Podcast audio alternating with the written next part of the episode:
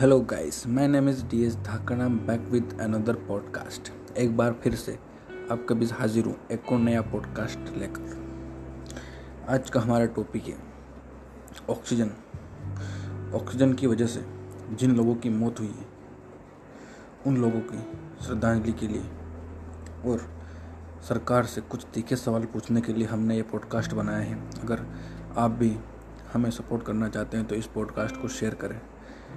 और सरकार को हमारे सवालों का जवाब देने के लिए मजबूर करें। तो इसलिए हमने आज का टॉपिक रखा है, मोदी जी चुप्पी तोड़ो।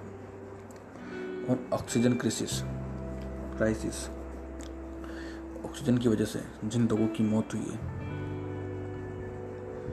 उनकी तरफ़ से मैं सवाल पूछने जा रहा हूँ, मोदी जी। हमारे Piyush Goyal ji, oxygen bullet train के लिए ट्वीट करते हैं। और वो हवाई लूटने की कोशिश करते लेकिन जब मैंने गोवा की खबर सुनी, उसमें पंद्रह, गोवा के एक हॉस्पिटल में पंद्रह लोगों की मौत हो गई, जिसमें एक, दो बच्चियाँ थी, जिनके माता पिता भी थे, वो उसमें शांत हो गए। वो बच्चे अनाथ हो गए, अनाथ। तो इसे नरसंहार न कहा जाए तो क्या कहा जाए? क्या बीजेपी के नेताओं के ऊपर हत्या का मुकदमा नहीं चलना चाहिए। पूरी बीजेपी के ऊपर हत्या का मुकदमा नहीं चलना चाहिए क्योंकि ऑक्सीजन की सप्लाई का जितना भी जुम्मा था, सब सेंट्रल गवर्नमेंट के ऊपर ऊपर था। कोर्ट ने भी बहुत बार इंटरप्ट किया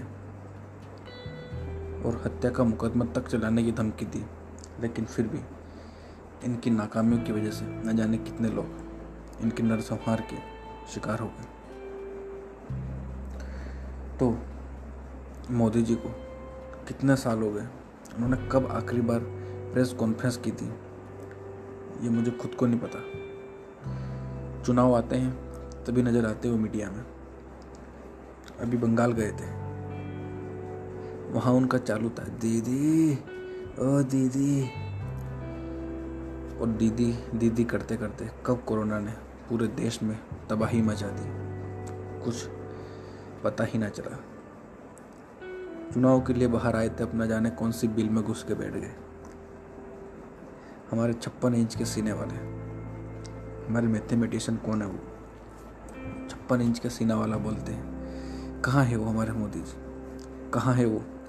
अमित शाह गृह मंत्री तेरह मई को शायद ग्यारह, मौतें हुई थी ऑक्सीजन की कमी से।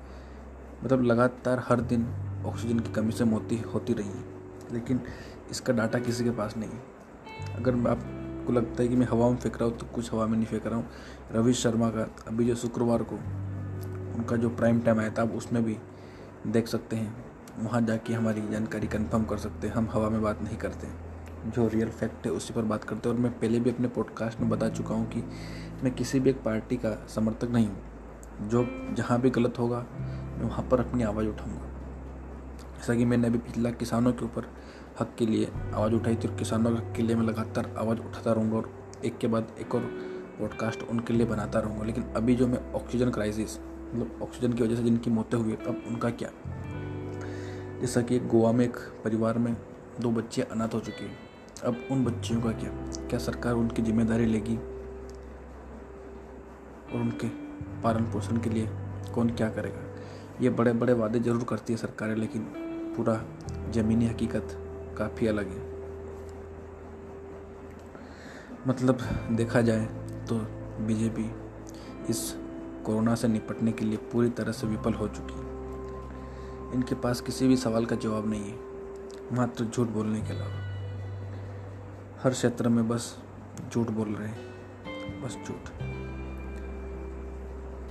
तो मेरा बस मोदी जी से इतना ही पूछना है कि क्या जितनी भी ऑक्सीजन की कमी से मौतें हुई है, कि आप उनकी ज़िम्मेदारी लोगे? और उनके परिवारों के लिए आप क्या करोगे?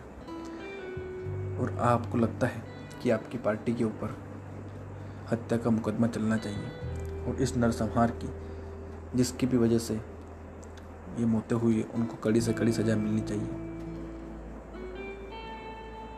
लेकिन मुझे पता है अमित शाह जो, जिसे बहुत से लोग गुंडा भी कहते हैं। मैं नहीं कहता हूँ, बहुत से लोग कहते हैं कि बीजेपी का गुंडा है। अगर बीजेपी पार्टी की डूबेगी तो उसे डुबाने वाला अमित शाह ही होगा। कुछ लोग ऐसे भी कहते लेकिन ये हमारे कथन बिल्कुल नहीं तो मैं इसकी पुष्टि नहीं करता हूँ।